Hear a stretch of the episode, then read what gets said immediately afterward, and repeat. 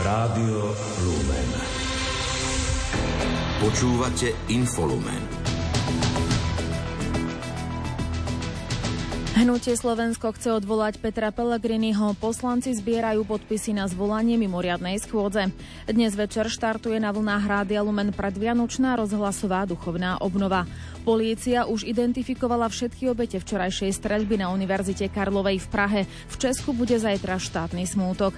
Aj dnes podvečer vám ponúkame to najdôležitejšie zdiania doma a vo svete. Príjemné počúvanie želajú Richard Čvarba a Lucia Pálešová. Domáce spravodajstvo. Poslanci Národnej rady z klubu Slovensko za ľudí a Kresťanská únia by chceli iniciovať odvolávanie Petra Pellegriniho z postu predsedu parlamentu. Vyčítajú mu ukončenie rozpravy k návrhu štátneho rozpočtu, hoci do nej ešte boli prihlásení poslanci. Peter Pellegrini podľa nich porušil rokovací poriadok Národnej rady. Chcú osloviť na podporu aj zvyšok opozície. Poslanec Gábor Grendel pripomenul, že pokiaľ sa ukončí rozprava skôr, ako v nej stihnú vystúpiť prihlásení rečníci, majú títo poslanci právo odovzdať odovzdať svoj písomný prejav predsedajúcemu. V zákone sa píše, že pozmenujúci a doplňujúci návrh sa rozdá poslancom. Nič sa nerozdalo. Zostali sme v rokovacej sále, až kým sa nezačalo hlasovanie. Poslanci, ktorí hlasovali za štátny rozpočet, netušilo, o čom tie pozmenujúce návrhy sú. Čiže dvakrát porušil predseda parlamentu, ktorý o sebe hovorí, že je prvý medzi rovnými. A pretože vedome porušil zákon o rokovacom poriadku, sme presvedčení o tom, že by sa opozícia mala pokúsiť mu vysloviť nedôveru v Národnej rade. Hnutie Slovensko avizuje, že osloví ostatné opozičné strany, ktoré tiež kritizovali jeho postup, aby dodali podpisy na iniciovanie odvolávania. Gábor Grendel pripomenul, že na zvolanie schôdze o odvolávaní treba 30 poslancov. Podľa hnutia Peter Pellegrini tvrdil, že ak sa do piatkového dňa neprerokuje zákon o štátnom rozpočte, tak bude rokovanie Národnej rady aj medzi sviatkami. Predseda parlamentu podľa nich klamal, pretože napriek svojim tvrdeniam ukončil po dvoch dňoch diskusiu o štátnom rozpočte.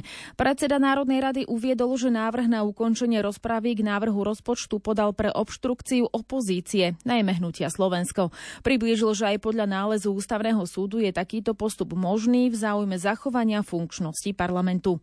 Musím povedať, že väčšia časť opozície sa naozaj správa slušne, korektne vystupujú argumentami, dodržujú pravidla rokovacieho poriadku. Ale tých pár exotov z Olano, ktorí jednoducho priviedli Slovensko k tej bulvarizácii a vulgarizácii slovenskej politiky, tak tí žiaľ sa nemenia, oni sa práve z mesiaca na mesiac zhoršujú.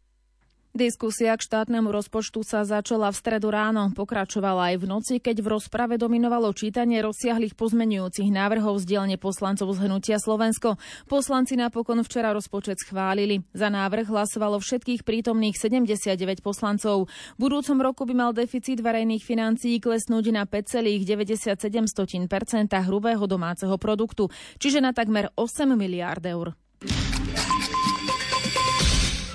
Ministerstvo vnútra je po technickej stránke pripravené zabezpečovať naďalej chod a vydávanie všetkých dokladov. Situáciu s chýbajúcimi čistopismi vyriešilo podpisom dodatku zmluvy. Dnes o tom informoval minister vnútra Matúš Taještok. Po mojom predchodcovi sme prišli do situácie, kedy ministerstvo vnútra nebolo schopné zabezpečiť dostatok čistopisov na vydávanie vodických preukazov pre ľudí, ktorým končili tzv. rúžové preukazy. Chcem vás informovať, že sme podpísali dodatok, ktorý nám umožní túto situáciu vyriešiť a už od stredy tohto týždňa máme k dispozícii viac ako 100 tisíc čistopisov, takže ministerstvo vnútra je pripravené po technickej stránke zabezpečovať naďalej chod a poskytovanie, vydávanie všetkých dokladov, ktoré sú v tomto smere potrebné. Čiže sme splnili to, čo sme slúbili. Šéf rezortu oznámil tiež navýšenie platov pre 395 zamestnancov oddelení dokladov. Dodal, že sa mu podarilo s ministerstvom financií vyjednať na budúci rok pre týchto ľudí takmer 900 tisíc eur. Títo zamestnanci budú podľa jeho slov preradení z druhej do tretej platovej triedy. Krátko z domova. Prezidentka Zuzana Čaputová udelila dnes štyri podmienečné milosti. Zvyšky trestov odpustila trom mužom odsúdeným za prechovávanie a pestovanie marihuany pre vlastnú spotrebu. Rovnako aj matke troch detí, ktorá bola odsúdená za daňový trestný čin. Informoval o tom hovorca hlavy štátu Martin Strižinec. Predseda Národnej rady Peter Pellegrini prerušil dnes popoludní 6. schôdzu Národnej rady. Poslanci sa tak do lavic vrátia po novom roku 8. januára. Ešte predtým minister spravodlivosti Boris Susko predniesol návrh na skrátené legislatívne konanie k novele trestného zákona, ktorá predpokladá zrušenie úradu špeciálnej prokuratúry. Rozprava k tomuto bodu sa začne v januári. Peter Pellegrini avizoval, že do diskusie sa prihlásilo 59 poslancov opozície. Celkové výdavky sociálnej poisťovne na budúci rok majú byť viac ako 13 miliárd eur. Najväčšou mierou sa pritom na celkových výdavkoch podelajú financie z dôchodkového poistenia v objeme 86 Prezidentka Zuzana Čaputová odobrila pomoc s hypotékami a s ňou súvisiaci mimoriadný daňový bonus, ako aj dorovnávaciu daň pre firmy. Výška mimoriadného daňového bonusu bude 75% rozdielu medzi splátkami, najviac však v sume 1800 eur ročne alebo 150 eur mesačne. Zámerom zákona o dorovnávacej dani je zabezpečiť minimálne 15-percentné zdanenie príjmov podnikateľov nachádzajúcich sa na Slovensku, ktorí sú členmi nadnárodnej skupiny podnikov alebo veľkej vnútroštátnej skupiny skupiny. Fakultná nemocnica s poliklinikou v Žiline má nové vedenie. Ministerka zdravotníctva Zuzana Dolinková odvolala Eduarda Dorčíka z funkcie riaditeľa. Na post od dnes dočasne vymenovala Juraja Kaciana. Rezort zdravotníctva o tom informoval na webe. Dnes opäť došlo k nárastu počtu kamionovej dopravy smerujúcej k ukrajinským hraniciam.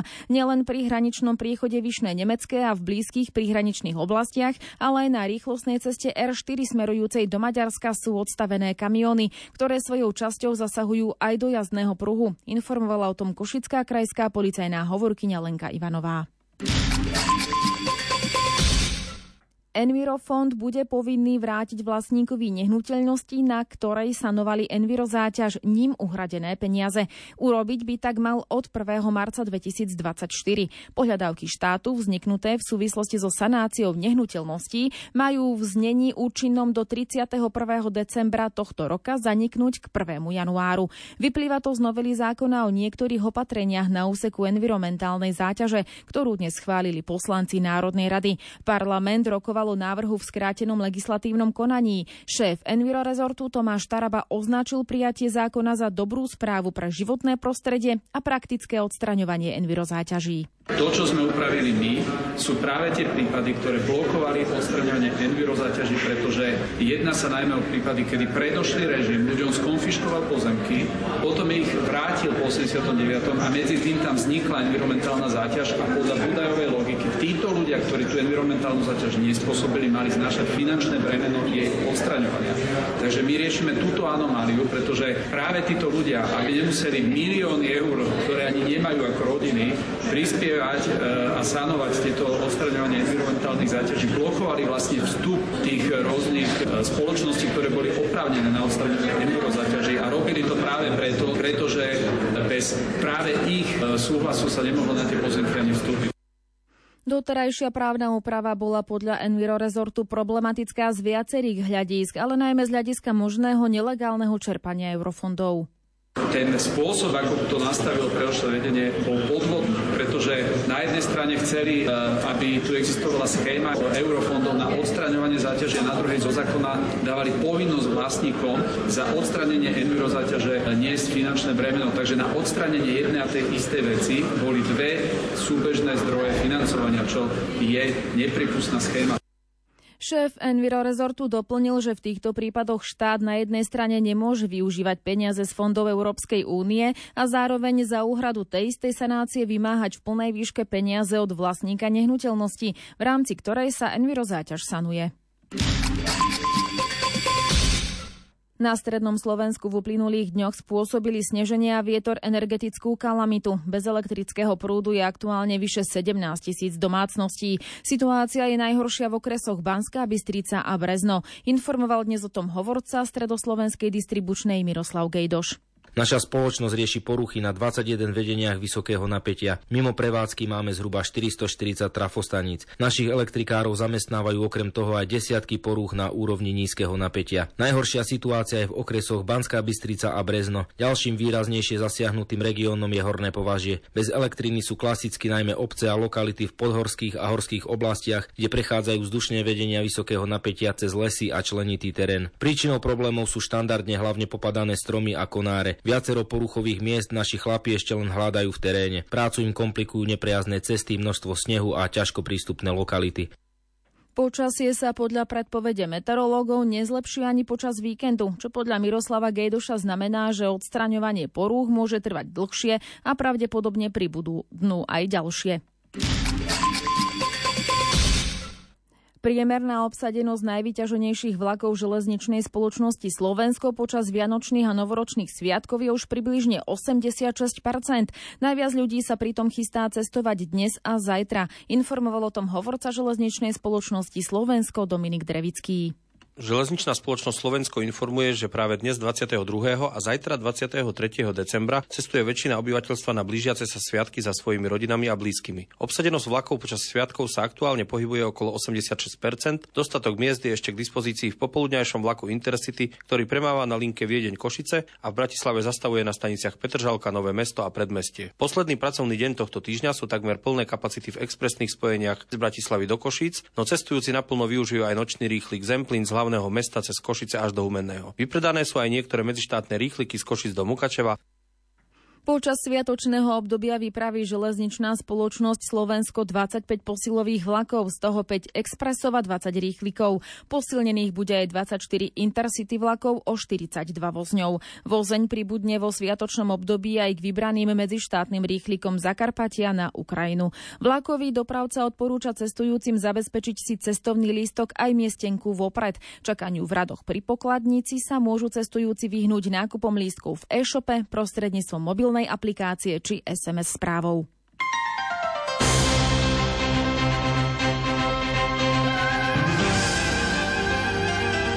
Cirkvi.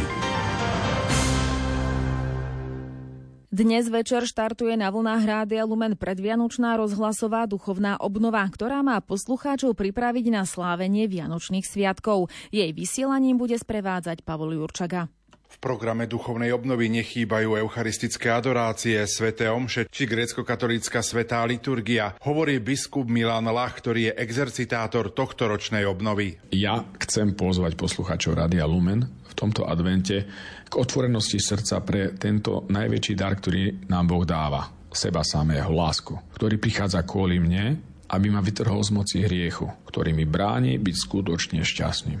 Lebo každý človek túži po šťastí a teda aj to naše vnútorné nastavenie by malo byť súčasťou aj práve na to, aby, aby aj táto previanočná a rozhlasová duchovná obnova priniesla aj pre nás duchovný úžitok. Toto podujatie sa koná tesne pred Vianocami. Slovo má PR manažér Rádia Lumen Ivo Novák. Mnohé veci robíme v živote na poslednú chvíľu a ja sa niekedy pri tom pristihnem, tak aj táto duchovná obnova je takou poslednou možnosťou niečo pre seba spraviť pred Vianocami. Pozývame počúvať nielen tých, ktorí sú doma na Slovensku, ale moderné technológie umožňujú spojiť sa aj so Slovákmi v zahraničí. Tak verím, že aj oni s nami prežijú takéto výnimočné predvianočné chvíle. Vladyka Milan Lach sa prihovorí poslucháčom aj prostredníctvom svojich úvah. O ich obsahu hovorí Ján Krupa, riaditeľ neziskovej organizácie Pralumen a kňaz Bratislavskej eparchie. Celá duchovná obnova sa bude odvíjať od ikony narodenia pána, a to biblicky, duchovne i ikonograficky. Samozrejme, použijeme liturgické texty, ktoré boli inšpirované tvorbou cirkevných otcov.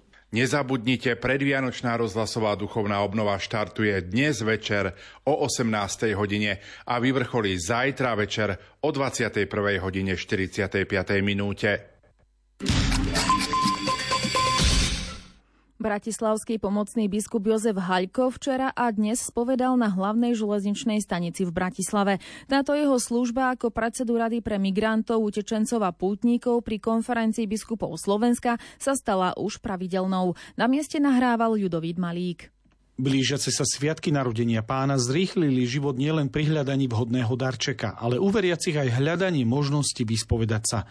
Možnosť prijať sviato zmierenia či absolvovať duchovný rozhovor už tradične ponúka biskup Jozef Haľko pred Vianocami na hlavnej železničnej stanici v Bratislave. E, tá ponuka, ako je aj avizovaná, okrem spovede je aj na rozhovor, na povzbudenie, na, na akýkoľvek typ dialógu a samozrejme všetko smeruje k tomu, aby e, stanica, ktorá je, má atmosféru toho návratu domov na Vianoce, ponúkla aj ten návrat domov k otcovi, novocovho náručia. Na hlavnej stanici za plnej prevádzky bola spovedná miestnosť v čakárni pre rodiny s deťmi. Možnosť vyspovedať sa mali cestujúci počas dvoch dní od 12. do 14. hodiny. Viacerých som sa opýtal na ich názor na takúto službu. Niekedy e, ľuďom nevychádza čas, že by sa išli vyspovedať do kostola a takáto príležitosť niekedy veľmi dobre padne a človek si tak sa uvoľní, nadusumuje lepšie, že túto príležitosť využijem určite. Veľmi vítam túto ponuku otca biskupa pre mnohých veriacich. A verím, že to nie je posledná možnosť, lebo mnohí cestujú za rodinami na sviatky a majú možnosť pristúpiť i tu na stanici železničnej, keď čakajú na tie vlaky, tak je to veľmi dobrá možnosť očistiť svoje srdce pred sviatkami Biskup Jozef Haľko poprial všetkým ľuďom, aby prijali Ježiša do svojho srdca ako osobný dar. Dôležité je pribaliť srdce, pribaliť úsmev, pribaliť lásku. Potom ten dar je naozaj inšpirovaný aj tým základným a najväčším a neprekonateľným bezkonkurenčným darom, ktorým je živé dieťa, pravý Boh, pravý človek Ježiš Kristus. Monsignor Jozef Haľko plánuje v tejto aktivite pokračovať aj v budúcnosti, o čom informuje na sociálnych sieťach. Priestoroch arcibiskupského úradu v Košiciach sa uskutočnilo tradičné predvianočné stretnutie jeho pracovníkov s arcibiskupom Bernardom Boberom a pomocným biskupom Marekom Forgáčom. Podujatie sa začalo svetou omšou, nasledoval krátky kultúrny program a spoločný obed, na ktorom nechýbala chutná kapusnica a vianočná ryba. Ďalšie podrobnosti má Mária Čigášová. Arcibiskup metropolita Bernard Bober sa poďakoval všetkým, ktorí sa počas celého roka zapájali do diania na úrade a poprial im požehnané sviatočné dni. Pridal aj želanie do nového roka. Do nového roku len poprie, aby tá horlivosť, ktorá ich dodnes držala, aby v tom pokračovali ďalej a dokonca, aby našli v sebe odvahu niekedy prekonať svoje problémy, alebo aj tie, ktoré prichádzajú zo spoločenstva, či už priamo tam, kde sa stretávajú, alebo vo svete, keď vidíme, že je toľko nepriateľstiev, toľko toľko vojny, toľko neprajnosti, tak je dôležité, aby na to nemysleli, ale aby skôr sa usilovali. Každý problém, každý oň uhasí v sebe a okolo seba a išli ďalej. Krátkým kultúrnym programom stretnutie osviežili žiaci zo Spojenej školy svätých košických mučeníkov. V podaní Katky zazneli aj takéto veršíky. Jasle chudobné si volil, bo chudobu miluješ. So zemou si nebo spojil, štedro nás obdaruješ. Čo však my ti za to dáme, aký vzácný, krásny dar. Svoje srdcia predkladáme pred jesličky na oltár a rodičom našim ďakujeme za radosť. Daj im Pán Boh zdravia stále a požehnania pre hojnosť. Prítomným sa poďakoval aj riaditeľ úradu Jan Urban. Zosumarizoval udalosti, na ktorých sa pracovníci úradu organizačne tento rok podielali. Spomenul synodálne stretnutia, obnovu archívu, návštevu štátneho sekretára Svetej stolice kardinála Pietra Paroliniho i pohrebné obrady emeritného arcibiskupa Alojza Tkáča. Jeho vďačnosť smerovala aj k tým, ktorí sú nepriamo spojení s prácou na úrade, ako sú auditori, právnici či členovia rôznych komisí úradu. Adventné obdobie a Vianoce sú špecifickým časom aj pre reholníkov z rádu bosých karmelitánov. Ako toto obdobie prežívajú, prezradil brat Dušan Hricko. Máme takú jednu špecifickú tradíciu, o ktorej sa malo hovorí a je to tzv. odovzdávanie dieťatka. Počas adventu každý, kto dostane na jeden deň dieťa Ježiš, tak v tom dni má deň púšte. Prežíva iba vlastne v izbe, má to dieťatko pri sebe a vlastne sa o ňo ako by tak stará, ale pritom má aj samozrejme tú duchovnú obnovu alebo deň púšte, kedy môže zostať iba pri ňom a pri ňom sa modliť. To je skôr to vnútorné, to, čo prežívame my osobne v Karmeli. Aby sme trošku vedeli aj vypnúť, tak je to taká tradícia vlastne v Karmeli, že toto dieťatko chodí z izby do izby, vždy každý večer sa odovzdáva ďalšiemu a ďalšiemu a takto sa to robí počas celého adventu. Takže vždy niekomu vidie jeden, dva dní takého dňa púšte. Je to nejaká pomyselná postava toho dieťatka, alebo to máte nejako zhmotnené? To dieťatko je vlastne to, ktoré budeme používať potom v jasličkách. Takže presne to isté. Len ono teraz prechádza vlastne z izby do izby, ešte s tými jasličkami a vlastne môžem sa už pripravovať na jeho príchod. Čiže je to taká postavička bábetka, ktoré potom bude predstavovať Ježiška v jasličkách. Tak sa to dá chápať? Presne tak. A ono bude alebo v chóre, alebo na, nikde v našom kláštore uložené na špeciálnom mieste. A čo Vianoce? Ako bosi karmelitáni prežívajú Vianoce? Vianoce prežívame väčšinou spoločne v komunitách, tej konkrétnej komunite, či tu v Banskej Bystrici na Starých horách, alebo bratia v Lorenčíku, alebo možno práve sestry v Dietve alebo v Košiciach. Je to deň, kedy samozrejme varíme, pripravujeme jedla, tak ako v každej jednej rodine. Večer začneme slávnostnými vešperami. Po vešperách ideme potom na spoločnú večeru, štedrovečernú. Správy zo sveta.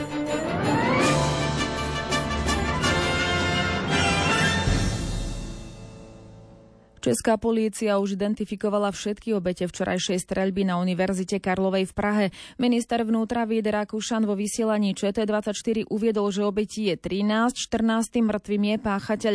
Medzi obeťami podľa neho nie je žiaden cudzí štátny príslušník. Česká polícia prijala preventívne celorepublikové opatrenie zamerané na školy a tzv. meké ciele. Na sociálnej sieti X tiež upozornila, že v teréne budú aj policajti s dlhými zbraňami. Podľa ministra vnútra Víta Rakúšana strana bude opatrenie platiť minimálne do 1. januára. Traja cudzinci sú ale medzi zranenými. Minister vnútra Vít Rakušan uviedol, že ide o obrovskú tragédiu. Je to něco, čeho se všichni děsíme, něco, čemu se těžko předchází. Je to člověk, který má nějaké své vlastní problémy a dopustí se potom toho, že ten život bohužel, kromě toho, že vezme sobě, vezme i jiným. Ta tragédie bude mít určitě mnoho dalších důsledků pro atmosféru ve škole, pro blízké, pro ty, kteří byli evakuováni z té budovy, byli svědky té tragické události. Proto jsou aktivováni všichni krizoví interventi, kteří jsou k dispozici. Minister vnútra vyzval ľudí, aby nezdieľali na sociálnych sieťach rôzne neoverené informácie či špekulácie. Rovnako sa vyjadril aj prezident Petr Pavel, ktorý zároveň ocenil tých, ktorí ako prví išli prehľadávať budovu za účelom nájdenia páchateľa. Za dôležité považuje nájsť riešenia, ako takýmto situáciám v budúcnosti predchádzať, ak je to vôbec možné. Apeluji na všechny, aby tento tragický incident nezneužívali. Aby nebyl zneužíván politicky, aby nebyl zneužíván eh, k útokům eh, na policii, aby nebyl zneužíván k šíření dezinformací. A tento apel se vztahuje na všechny. Na politiky, na média, na občany, na všechny, kteří mají přístup k sociálním sítím, protože to, co v této uh, situaci potřebujeme především, je pieta, zdrženlivost a soudržnost. Balistická expertíza preukázala najnovšie zhodu zbrane, ktorá bola použitá pri vražde muža a jeho dieťaťa v Klánovickom lese minulý týždeň so zbraňou, ktorú polícia našla v dome, kde býval strelec z univerzity. Česká polícia to dnes uviedla na sociálnej sieti X. Zároveň už preveruje 8 podnetov, pri ktorých konkrétne ľudia pozitívne reagovali na čin strelca na Univerzite Karlovej v Prahe. Medzi nimi je aj 14-ročný žiak. Dnes to uviedol český policajný prezident Martin Vondra. Vondrášek. Zajtra o 12. hodine si v Česku minútou ticha úctia pamiatku obetí streľby. Za obete streľby na Filozofickej fakulte Univerzity Karlovej v Prahe sa bude konať bohoslužba v chráme svätého Víta na Pražskom hrade. Bohoslužba sa bude konať o 11. hodine a slúžiť ju bude český arcibiskup Jan Graubner. Aj český premiér Petr Fiala vyzval ľudí, aby si zajtra na poludnie uctili pamiatku obeti streľby. Nejpozději tento den bude státní vlajka na úředních a veřejných budovách vyvěšena na půl žerdi. Současně vyzýváme všechny občany České republiky, aby 23. prosince v den státního smutku ve 12 hodin uctili památky oběti minutou ticha. K tomu jsme požádali také hejtmany, primátory, starosty, vedení obcí, orgány státní zprávy, aby zajistili vhodný postup podle tohoto usnesení a v souladu s tím, že je vyhlášen státní smutek a také jsme požádali ty, kteří to mají eh, v kompetenci, aby se ve 12 hodin také rozezněly zvony na celém území České republiky, abychom těmito všemi činy eh, uctili památku obětí.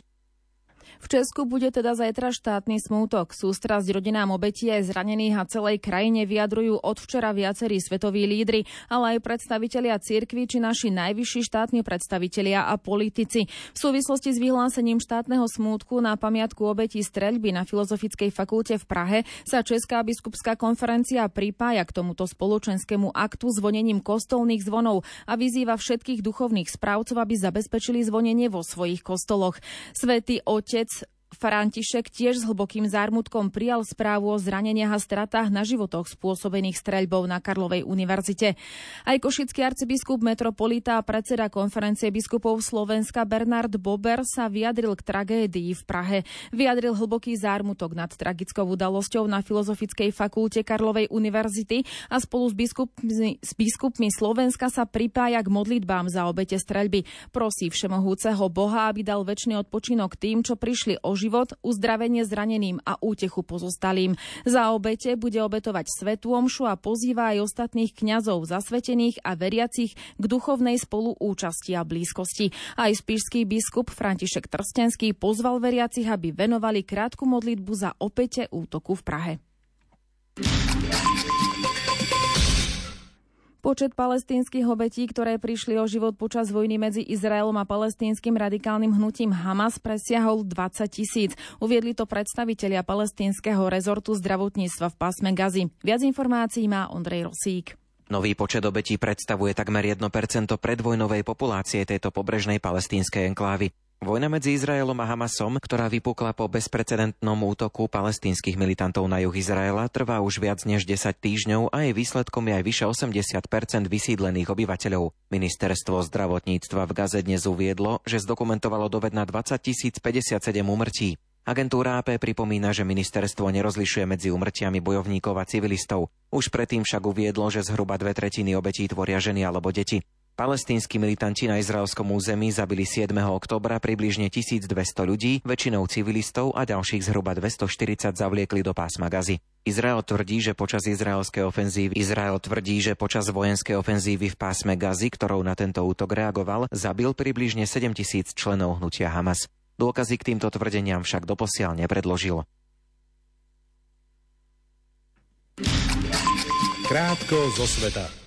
V anglickom meste Peterborough zadržali jedného z najhľadanejších Slovákov, na ktorého bol vydaný medzinárodný zatýkač. V súčasnosti prebieha extradičné konanie, ktorého účelom je vydanie zadržaného na Slovensko.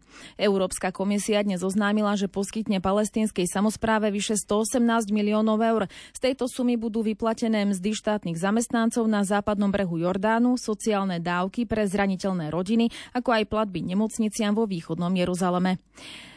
Izraelská armáda začala vyzývať obyvateľov mesta Burajč v strednej časti palestínskeho pásma Gazy, aby sa evakuovali na juh a zamierili do krytov v meste Dail Arbalhal.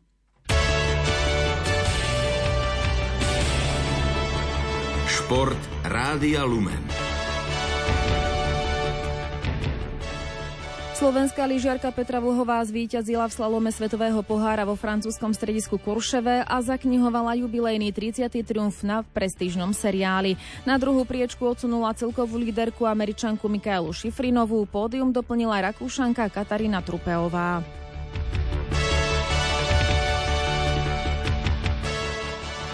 Kapitánom slovenskej hokejovej reprezentácie do 20 rokov na majstrovstvách sveta juniorov vo Švédsku bude útočník Adam Síkora. Asistovať mu budú Filip Mešár a Samuel Honzek. Prvý duel na šampionáte odohrajú 26. decembra proti Čechom. Slovenská futbalová reprezentácia odštartuje prípravu na majstrovstva Európy 2024 domácim duelom s Rakúskom, ktorý sa uskutoční v sobotu 23. marca.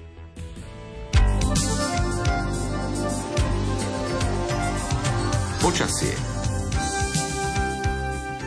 Podľa meteorológa Petra Jurčoviča sa počasie nezmení ani v nasledujúcich dňoch.